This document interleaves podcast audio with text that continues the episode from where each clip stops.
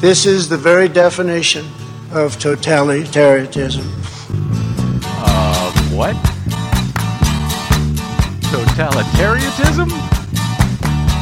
Okay, Well, I don't know why I came here tonight. that's why. I got the feeling that something ain't right. no, it ain't. I'm so scared in case I fall off my chair.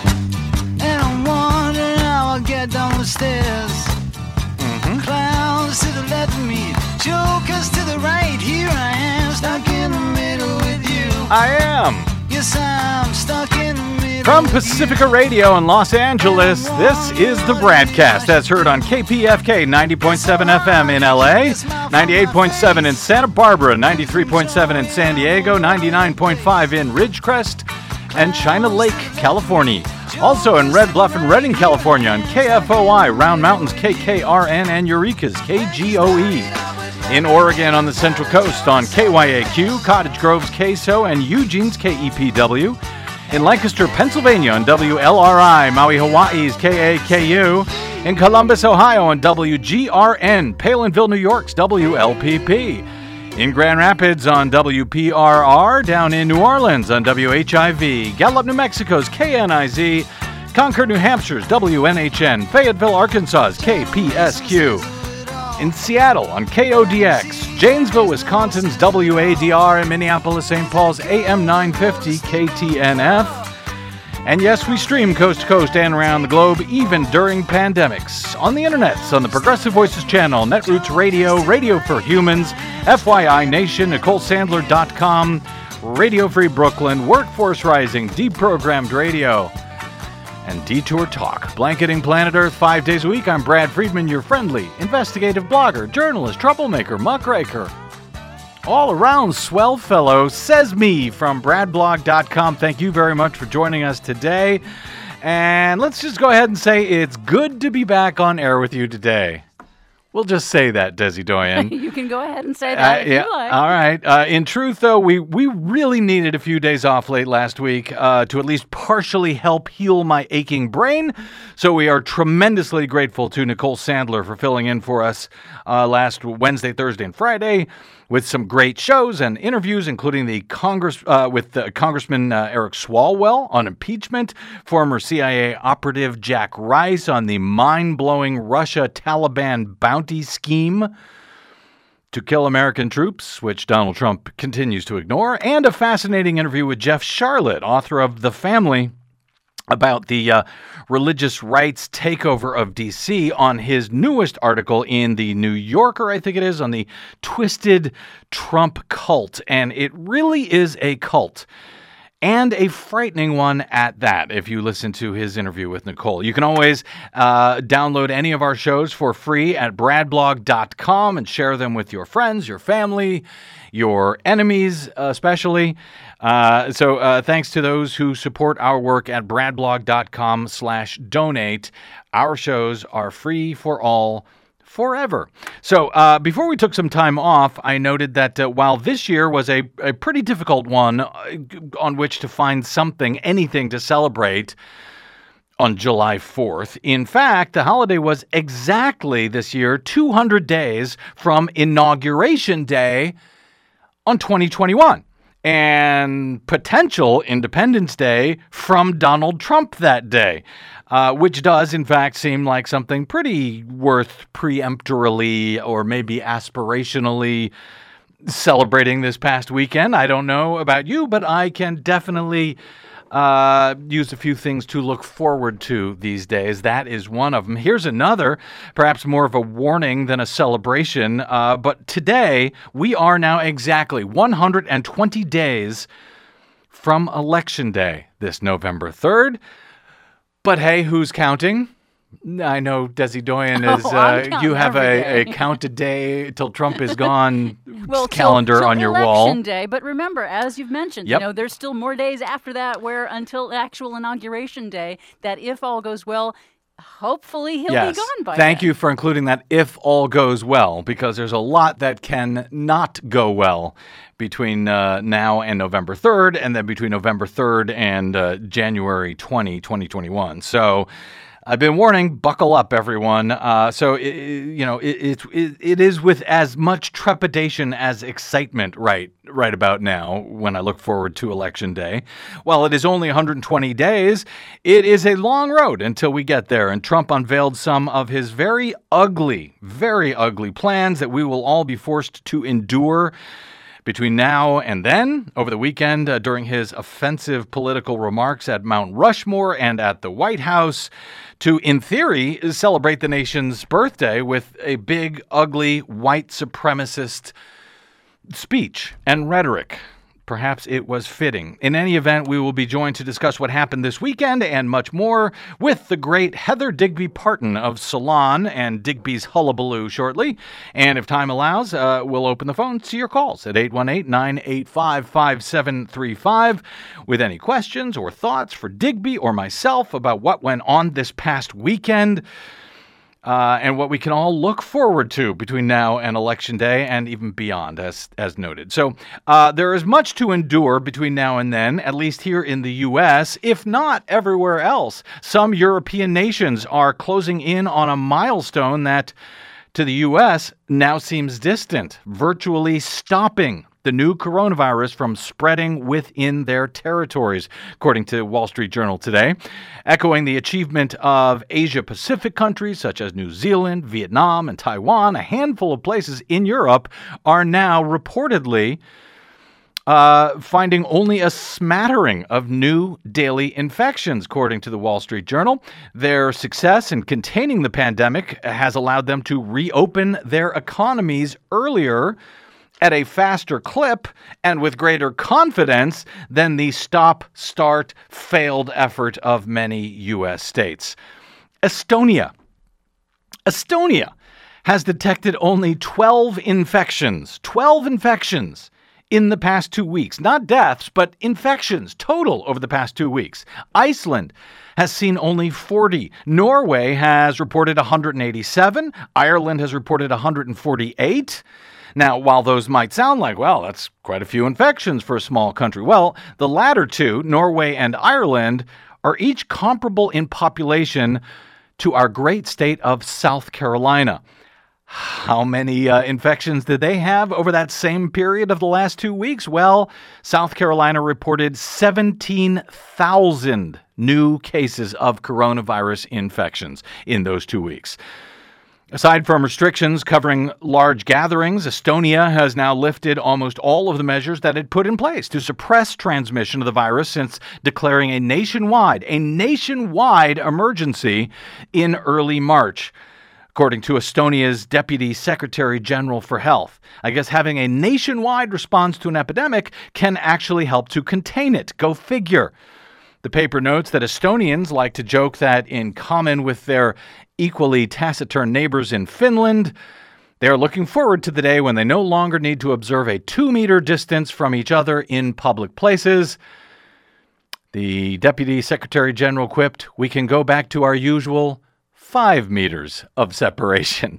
well, someday, uh, maybe America will be uh, will be great, like New Zealand and Vietnam and Taiwan and Estonia again. For now, we seem to be anything but.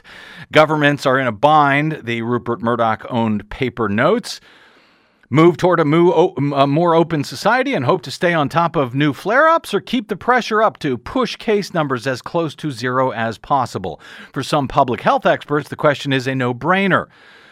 The human toll is too great. The countries that can and have the capacity and the resources should eliminate it, according to Devi Sridhar, the professor of global public health at the University of Edinburgh in Scotland who advocates countries maintain social distancing and other restrict other restrictions until internal transmission of the virus is effectively halted. But you know, why bother listening to health experts? Countries, of course, could then switch their focus to screening travelers and quarantining them if necessary to ensure that they don't seed new outbreaks. Outbreaks, she said. That is a better strategy economically than easing restrictions too soon because an uptick in cases might lead to lockdowns being reimposed, she said. Well, guess which strategy the U.S. has decided to use?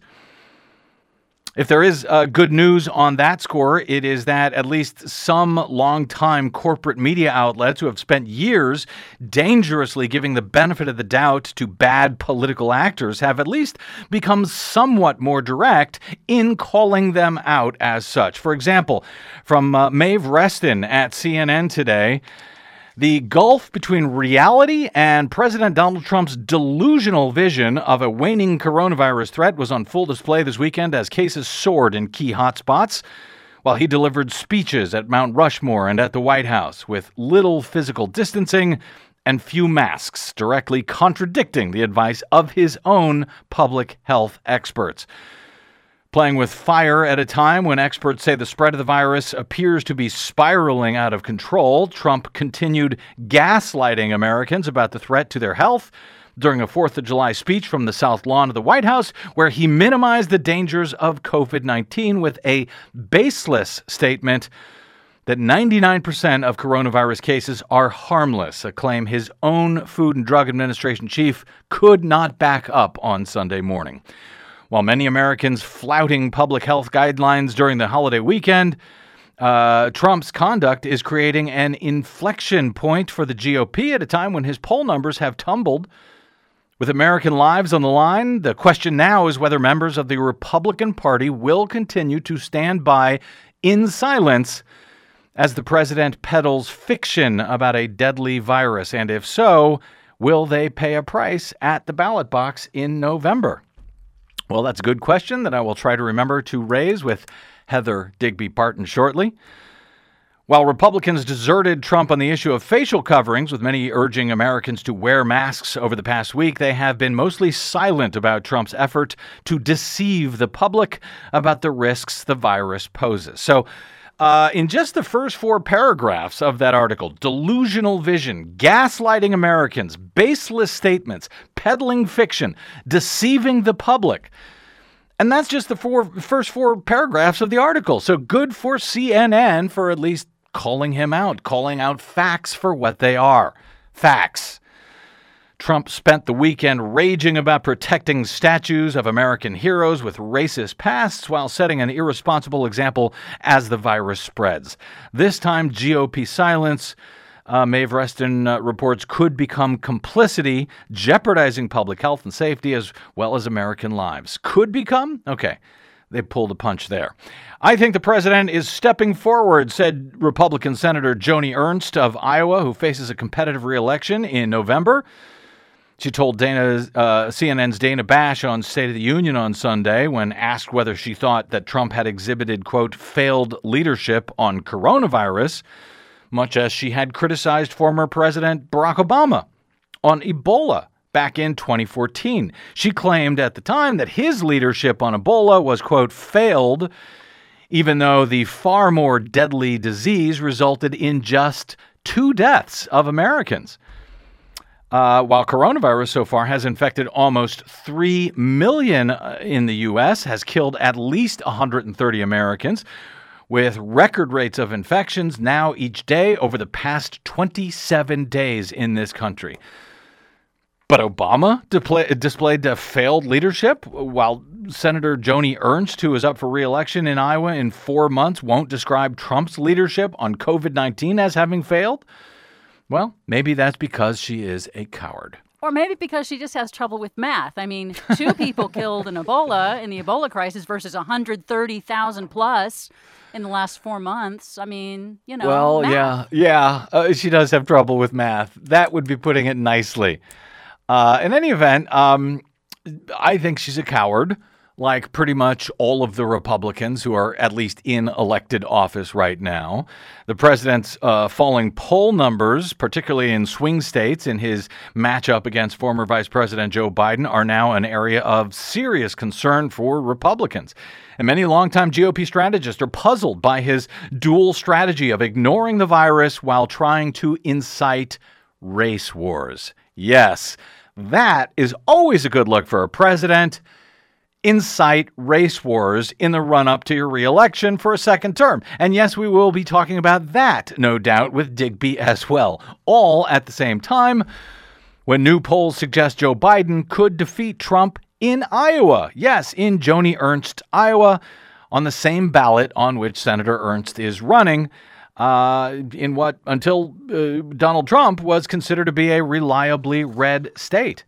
Meanwhile, the president's absurdist view that the U.S. has turned the corner on COVID 19 has also increasingly isolated him from key Republican leaders like Texas Governor Greg Abbott, who are pleading with the public now to wear masks down in Texas and to, yes, pretty please stay home. It's not mandatory yet, but pretty please.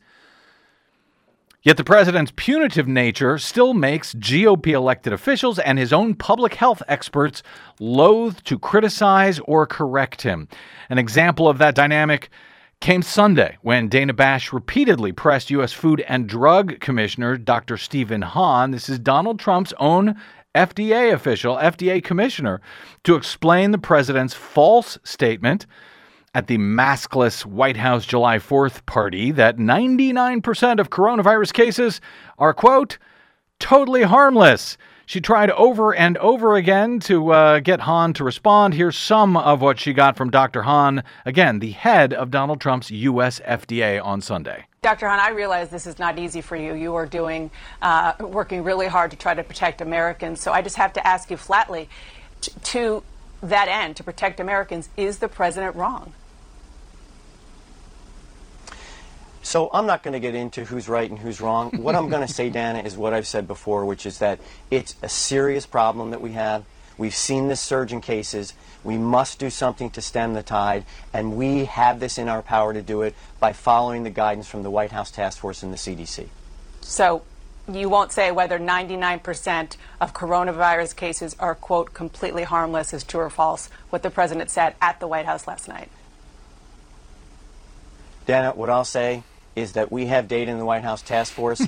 Those data show us that this is a serious problem. People need to take it seriously. Coward. Another coward. Another coward. But uh, f- frankly, if we could just make fun of him as a coward, that would be swell. But his cowardice is costing lives, potentially tens of thousands of American lives. Yeah, and you just gotta love that long pause where he tries to figure out what the hell he's gonna say to not contradict Yes. the president, who's you know whose words are are endangering people. Yes. In fact, it is not true that 99% of coronavirus cases are, quote, totally harmless. All of this as hundreds of thousands of American lives hang in the balance of these comments, whether it's from the president or from his FDA commissioner. As some U.S. experts now warn that we could see as many as 500,000 deaths here in the U.S. this year if the infection rate continues to spread as it is now. Trump's former Homeland Security advisor, Tom Bossert, tweeted this ominous message on Sunday. He said, quote, "We are in trouble. Once a state is over 1% prevalence, it becomes much harder to extinguish the flare up. Bossert tweeted, It will take a huge effort to put out these fires. More than masks alone. We could top 500,000 U.S. deaths this year if this current trend continues. Half a million dead. So, Senator Ernst, uh, where is that failed leadership again? One exception to Republican cowardice was the Republican mayor of Miami Dade County, Carlos Jimenez, who contradicted the president on Sunday as he finds his county in a difficult predicament. He says the virus, no, is not harmless. Absolutely not. Jimenez said on uh, CBS Face the Nation over the weekend, noting the positivity rate is around 20% in his area. He said that more Floridians need critical care. He said when you have more cases, you obviously will have more hospitalizations, more ICUs, more respirators, and unfortunately, you'll have more fatalities, said Jimenez. Contrast that with what Bossert said that when, you know, you have more than a 1% prevalence, it becomes harder to put it out. Well, they've got a 20% prevalence now in Miami Dade County, in Florida, in an election year. Hopefully, voters will keep that in mind and realize whose failed leadership is uh, affecting them right now. But never mind all of that. Donald Trump has a race war to cause and an election to win, so the virus was barely mentioned at either of his two death rallies for the 4th of July over the weekend. More on that with. Uh, Heather momentarily. But first, some quick news today out of the Republicans' stolen U.S. Supreme Court. And I'm happy to say it's not terrible news today. Once again, unlike their spate of election law related news over the past week or so, the U.S. Supreme Court on Monday declined to strike down a federal law banning automated calls to the nation's cell phone users. Well, hooray for that. By a vote of six to three, the court rejected a challenge to a federal law passed in 1991, the Telephone Consumer Protection Act, intended to stop the nuisance of computer dialed cell phone calls. In 2015, Congress added an exception to that law, allowing robocalls to be made to collect debts owed to the federal government. Oh, so they get to make robocalls. Got it. Well, a group of fundraisers, political organizations, and pollsters filed a lawsuit claiming that the revision uh, made the law unconstitutional because it discriminated on the basis of the content of the call. The government could make robocalls, but they could not. So this is a victory here for them. Um, well, actually, a victory, had it gone their way, would have unleashed automated calls to cell phones just as the 2020 presidential election campaign heats up. Thankfully, that did not happen. The court said that the provision applying to the government uh, and the, the government debts that that must be stricken from the law, allowing the general ban on robocalls, however, to stand for all. Thank you. Americans passionately disagree about many things, but they are largely united in their disdain for robocalls, wrote accused sexual predator and now Supreme Court Justice Brett Kavanaugh. He finds that the exception to the ban created by Congress is unconstitutional under the First Amendment, but that the overall ban can remain in place. That's important because it suggests that he believes in something called severability. That's just because that's when one part of a law is found unconstitutional, you can remove that part of the law without killing the entire law. Now, that could have some wide implications for future cases heard by this court specifically. Steve Vladeck of the University of Texas Law School says how courts should treat the rest of a statute when one provision is found unconstitutional is at the heart of the big Obamacare challenges that the justices will be hearing next fall. Today's decision, he says, suggests that only Justice Thomas and Gorsuch are sympathetic to Texas's argument in that the in that in in that particular case that the entire ACA should be struck down. They're arguing that well, one part of it was unconstitutional. Uh, according to a lower court judge, finding that the uh, tax penalty mandate is unconstitutional. Therefore, we must kill the entire Affordable Care Act. That is actually the argument that will be before the Supreme Court next year. Uh, and maybe good news here that uh, at least Justice Kavanaugh and, and uh, some of the others who are not named Thomas or uh, Alito uh, I'm sorry, not named uh, Thomas or Gorsuch, uh, agree that you can strike part of a law without killing the entire law. We will ask Mark Joseph Stern of Slate about that when he joins us on tomorrow's BradCast, as well as about uh, the even more anticipated opinion handed down by the Supremes also today regarding the Electoral College. The Supreme Court ruled unanimously on Monday. Unanimously. When was the last time you heard that from this court? Uh, that states can, in fact, require presidential electors to back their state's popular vote winner in the Electoral College. The ruling in cases in Washington state and Colorado just under four months before the 2020 election leaves in place laws in 32 different states and the District of Columbia that bind electors to vote for the popular vote winner, as electors almost always do but not always. So called faithless electors have not been critical uh, to the outcome of any presidential election, at least not so far, but that could change in a race decided by just a few electoral votes. The plaintiff in one of the two combined cases heard at the Supreme Court, Michael Baca, an elector from Colorado, he was on this program in 2016 on the BradCast explaining his effort to convince Trump electors to vote against Donald Trump at the Electoral College. As I said, you can download that show from 2016 at bradblog.com. His effort uh, did not succeed, unfortunately, at keeping Donald Trump out of the uh, White House, as you may have noticed. And Baca was removed as an elector before he was able to cast a vote for someone other than who he had been elected to elect at the Electoral College. The Supreme Court overturned a lower federal court ruling uh, that uh, holding that uh, states may indeed disallow so-called faithless electors from casting their so-called faithless vote at the presidential electoral college. And thus many are relieved today that at least one bit of chaos might be avoided in the 2020 elections. We will discuss that uh, as well with Mark Joseph Stern on tomorrow's BradCast. But as the chaos that this president hopes to bring to the 2020 election, well, as to that, we're joined by Heather Digby Parton next to discuss the president's race baiting July 4th holiday weekend. Because, of course, what else would you do on July 4th?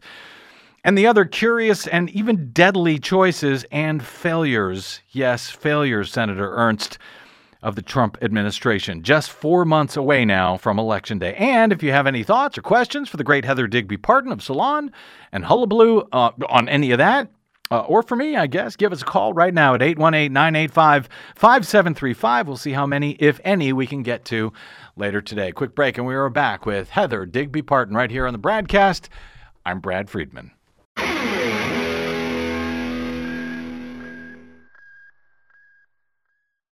Hey, this is Brad. Do you enjoy your non corporatized, commercial free broadcast? Yeah, me too. But we need your help to stay that way.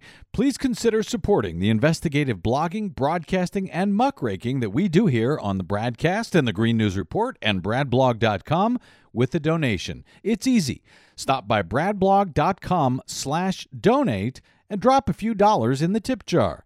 You can make a one time contribution or an automatic monthly donation of any amount you like. It's easy. It'll take you about 60 seconds, and you'll help me and Desi stay on the air to continue our troublemaking and muckraking without the corporate influence of anyone.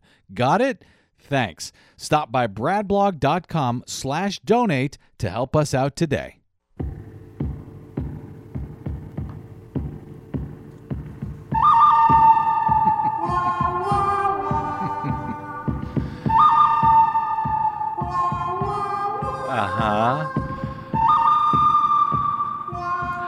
Welcome back to the BradCast. Brad Friedman from BradBlog.com. No, I am not going to be squaring off with Heather Digby Parton. The legendary Oscar winning Italian composer Ennio Morricone, who created the uh, theme for the iconic spaghetti western The Good, the Bad, and the Ugly, and often haunting soundtracks for such Hollywood classic gangster movies as The Untouchables, the uh, epic Once Upon a Time in America, as well as The Mission, and many others died on Monday. He was 91 years old. Morricone's longtime lawyer, Giorgio Assumma, said the maestro, as he was known, died in a Rome hospital of complications following surgery after a recent fall in which he broke a leg.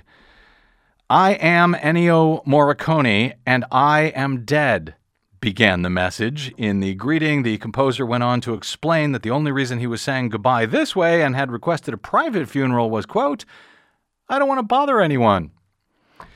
During a uh, career that spanned decades and earned him an Oscar for Lifetime Achievement in 2007, Morricone collaborated with some of Hollywood's and Italy's top directors. In total, he produced more than 400 original scores for feature films, most of them infectious. Uh, the the themes, not the. I see what you did the- there. Yeah, uh, inspiration. He wrote does not exist. Uh, actually, he said that in an interview with the AP in 2004. What exists is an idea, a minimal idea that the composer develops at the desk, and that's and that small idea becomes something important. In a later interview with Italian State TV, Morricone cited study, discipline, and curiosity as the keys to his creative genius writing music like all creative arts comes from a long path along life's experiences he said he will be missed but his iconic music will live forever in all of our hearts and minds a sad day but a happy one um, for me, in that I've been listening to a bunch of his music again today, a swell antidote to what went on this weekend in the U.S. on what, at least for many, if not all of us, used to be a holiday that made uh, some proud of being American. Donald Trump did his best, of course, to undermine that as well this weekend, as Heather Digby Parton of Salon described it today over there as a deadly pandemic continues to sweep through the country, resulting in an economic disaster The President of the United States gave a couple of fiery speeches in which he barely mentioned any of that and instead declared war on half of America. On Friday the 3rd, Donald Trump flew to Mount Rushmore to appear before a flock of adoring fans and deliver the message he intends to carry him through November. He declared that the country is under siege, not from the so called invisible enemy of COVID 19 or even the usual invading hordes of foreigners and terrorists storming the borders, but from the American people who apparently he is now waging war against. Now, I don't usually like to play much of what this president has to say, since most of it is out and out lies, false information, but in case you did not hear his remarks at Rushmore on Friday night, you should, because this apparently is how he is planning on running for re election over the next four months. And you should be prepared for it. As we meet here tonight, there is a growing danger that threatens every blessing our ancestors fought so hard for, struggled, they bled to secure. Our nation is witnessing a merciless campaign to wipe out our history, defame our heroes, erase our values, and indoctrinate our children.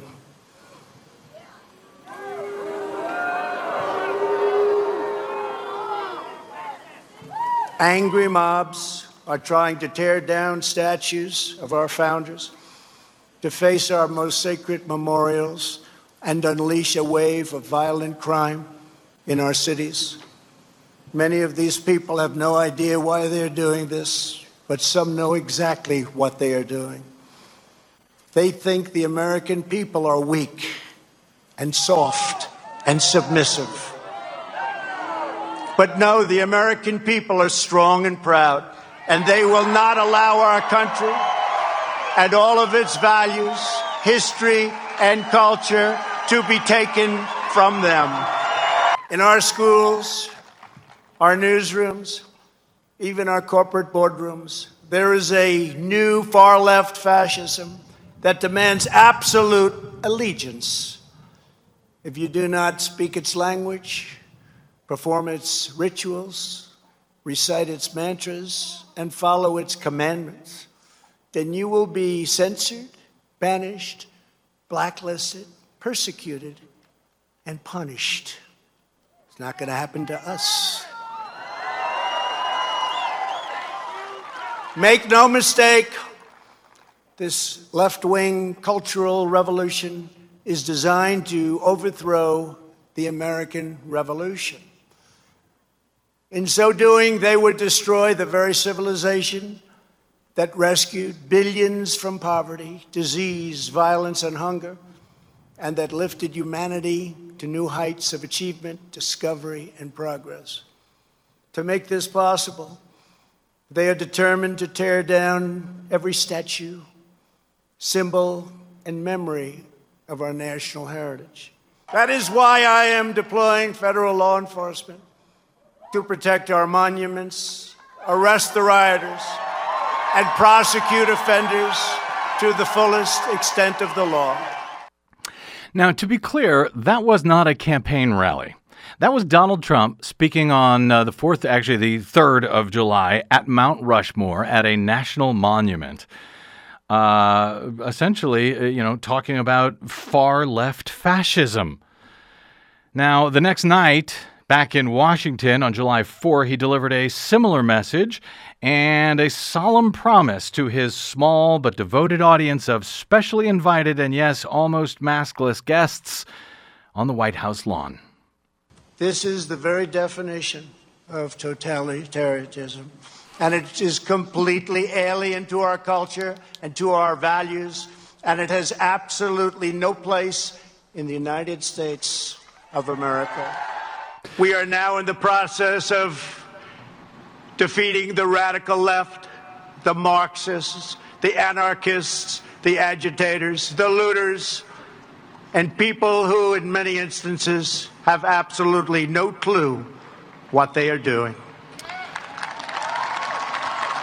Yeah, and if anybody has no clue about what they were doing, that would be Donald uh, to Trump speaking about totalitarianism uh, at the White House on July 4th. Uh, he also, as Heather Digby Parton notes at Salon, went on to repeatedly promise to unify the nation. Presumably, after all of the left wing fascists, Marxist, anarchists, agitators, and looters have been vanquished, she writes. If you liked his American Carnage inaugural address, you had to love this pair of angry declarations of war against fellow Americans on the day the country celebrates its freedom and independence. Heather Digby Parton is the much beloved longtime blogger known as simply Digby and the proprietor of the long running Hullabaloo blog. She's also a regular contributor at Salon.com and the winner of the Sidney Hillman Prize for Opinion and Analysis Journalism. And she joins us now after a, a far too long absence on the BradCast. Hey, welcome back to the BradCast, Heather. Thank you for having me. Good to be here. You know, so when we last spoke, it's been months. Uh, in in what is, you know, well, months ago, it was about impeachment and the Democratic presidential primary, which both seem like a thousand years ago now, Heather. Uh, even though the vote on impeachment, by the way, it was just February. And the Democratic primary was only settled, I think, in what April or so. And we have had, uh, you know, this this habit of having you on the show for big moments during the Trump presidency, uh, from the day that he came down the escalator on forward. So this weekend, for some reason, Heather, those speeches feel like that to me. They feel like a watershed moment, uh, or as you described it, a, a bookend to his American Carnage inaugural address. Did you hear it in a similar way? I did. I think you're exactly right. This, uh, I, well, I mean, if nothing else, I think we can see what the contours of the next four months of the presidential campaign are going to be, mm-hmm. and how he and his people have decided that they're going to uh, deal with the real crises that are, you know, manifesting themselves in the country. The obvious one is mm-hmm. the uh, COVID nineteen and the rapid spread of it throughout the country, and the other is this uh, ongoing protest um, of you know of, of unarmed black men being killed by police and, and systemic racism in general. Um, he has decided that he is going to spend the next four months uh, basically declaring war on his fellow yeah. uh, American citizens, and he is going to defend uh, dead statues of dead Confederate soldiers rather than actual live you know American humans who are dying in vast numbers. In fact, today the Washington Post reported that they've decided that they believe that people will get over the coronavirus or quote if we stop highlighting it the base will move on and the public will learn to accept 50 to 100,000 new cases a day. They're hoping they they told the Washington Post that Americans will grow numb to the escalating death toll. I, I mean, I yeah. Yeah, I know. It it just it it leaves you speechless. Uh, and I, well, and and I, I don't know if you heard the in the uh, previous segment I talked about uh, his own uh, uh, uh, national security advisor, former national security advisor Tom Bossert said we could be looking at 500,000 dead Americans by the end of this year if the uh, if the uh, pandemic continues as it has. I don't know that America is going to get uh, tired of of that and say, "Oh well, we just lost half a million people. Who cares? Let's uh, you know make make America great again by electing Donald Trump." Uh, Heather, on the uh, in in his speeches after very you know condemning the very definition of totalitarianism or whatever he called it, he then went on to discuss his plans of crushing the radical Marxist left. So there's a whole lot to make sense of here. Uh, good luck, Heather. He's using our national monuments themselves for a bald political reelection campaign speech, two of them, in fact, the White House and uh, Mount Rushmore, uh, over two nights. And he's calling for a war, essentially, between Americans to try and win that reelection. So, A, Am I understanding that correctly? And B, does anybody imagine that anything like that will actually work? What am I missing?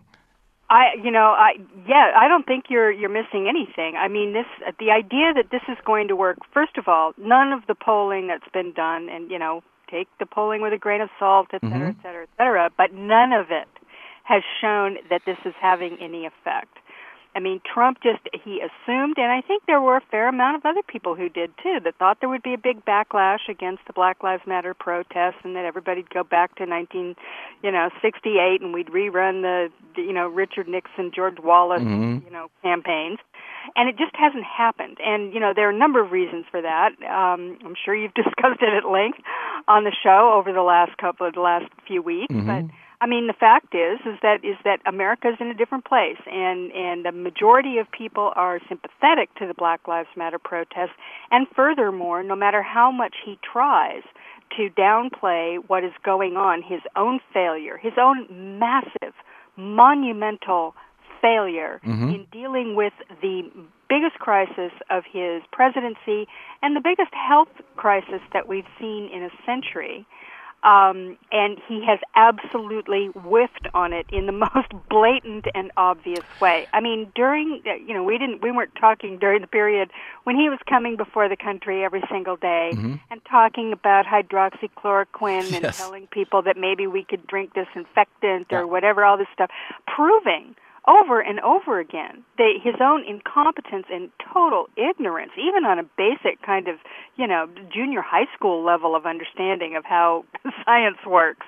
Um, he showed that, and I don't think that any amount of this, you know, he may gin up his base. He didn't need to, by the way. They love him. They Yeah. don't care. Whatever he says is fine. I mean, he could have said, and had he done so, and I, I really think this is important to note the the I think the real proof of how incompetent, utterly incompetent he really is, is that this would have been an opportunity for him to turn the page. Coming off of impeachment, I mean, you know, yes, he survived it, but everybody knows it was purely because of the partisan cowardice of the Republican Party that he survived it. Had he confronted this the way I think virtually any other president would have, which would have been to deploy the national government in a you know we had a we have a military that has this tremendous 26,000 member logistics corps that you could have gotten the PPE deployed the the um Defense Protection Act and gotten manufacturing going and done all of this stuff and taken charge and said, "Here I am. I'm the big executive here.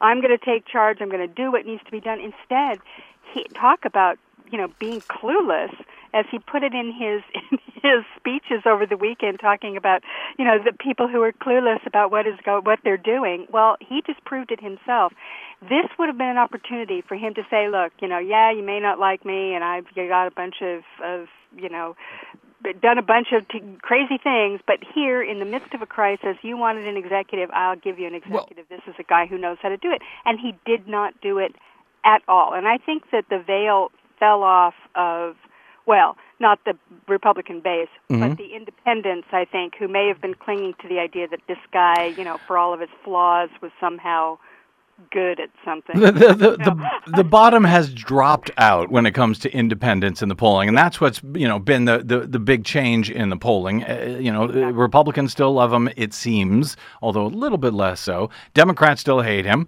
uh, but the independents are just over a cliff. And you know what is you know, you mentioned what he could have done with the virus coming out of the uh, impeachment. It had occurred to me, you know, we were talking earlier about uh, Obama's response to uh, uh, to Ebola. He had put Ronald Klain in charge of that response, and it was wildly effective. Donald Trump would be looking at absolute positive reelection, I believe, in four months, had he simply named Ron Klain to run the uh, coronavirus pandemic. He could have said he's done it before. He did a good job. Democrats would have said, "Oh, look, hooray! He's he's you know uh, brought on a Democrat on board." That would have been it. He would have won. Instead, he's now, you know, seemingly trying to spark a race war. Uh, Heather, uh, and by the way, uh, if you'd like to get in on this conversation, our phone number is 818 985 5735, 818 985 KPFK.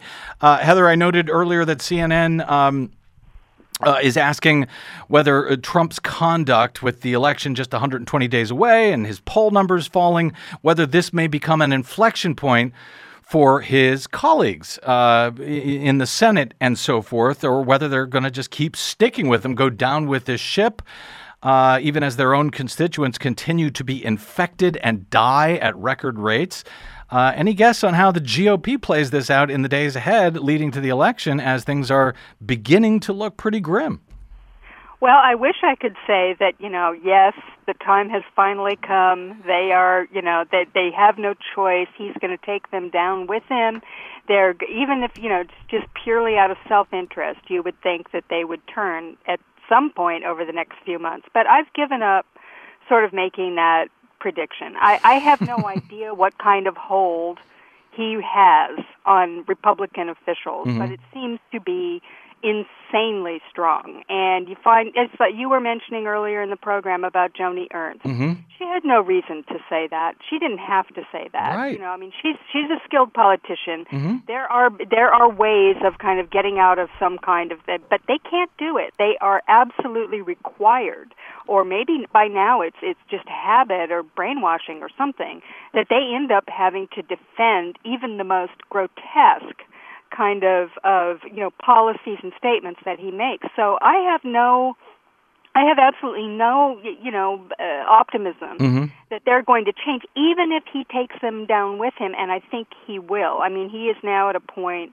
in the polling and you know again, you know disclaimer who knows what's going to what it's going to be 4 months from now but you know it is not looking good and it's not looking good for them either and and I have a really hard time believing that you know th- the Republican Party itself, I mean, we've talked about this endlessly over the years that, you know, Donald Trump is a product of this party. He doesn't make up this party. He is the consequence of years of behaviors and, and beliefs and, and, you know, various political, um, you know, kind of uh, game playing that they've done. So he's, you know, when this is all over with, uh, the Republican Party is going to be the one left holding the bag, not Donald Trump.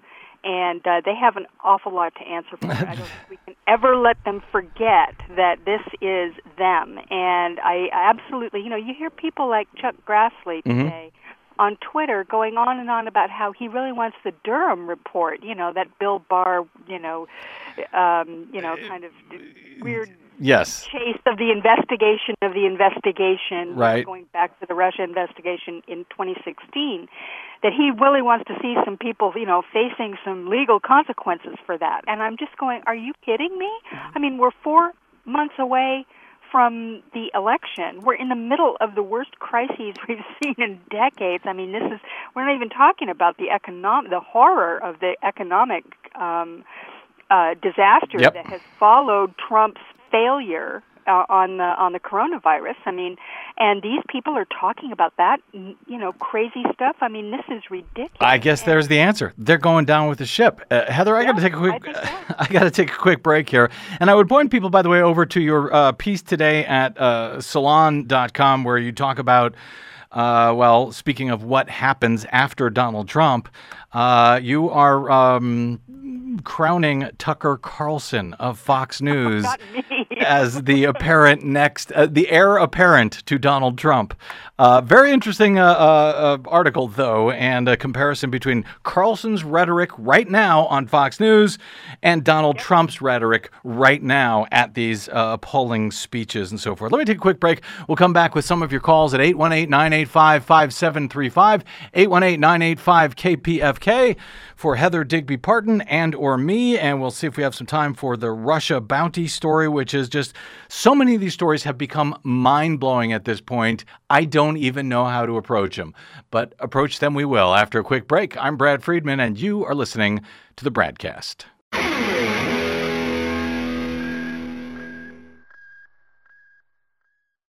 The BradCast and the Green News Report are 100% independent, 100% listener supported. But we can't do it alone. We need you. Please help us bring real facts to listeners at independent stations around the nation. Please drop by bradblog.com slash donate. That's bradblog.com slash donate.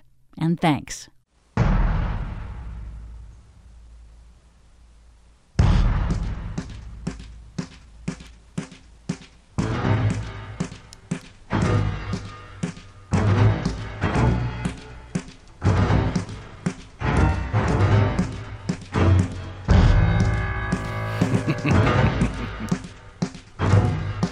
Welcome back.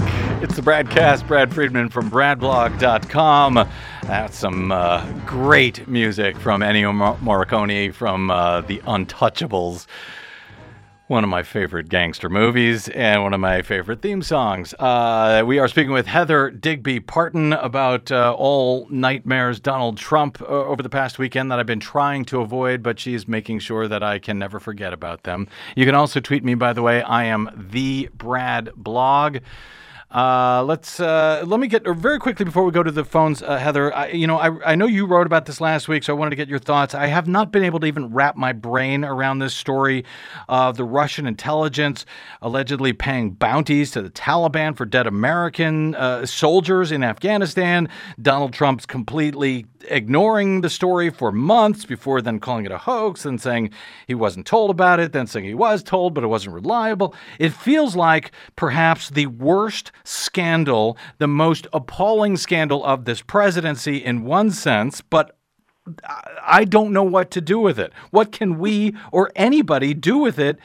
At this point, I, I'm at a complete loss. You got any advice for me, Heather? Oh, well, I don't know about any advice, but I do think I do think it's interesting, particularly in light of what we were just talking about, about whether or not the Republicans were going to turn on on Trump finally, even if only out of out of some kind of sense of self-preservation.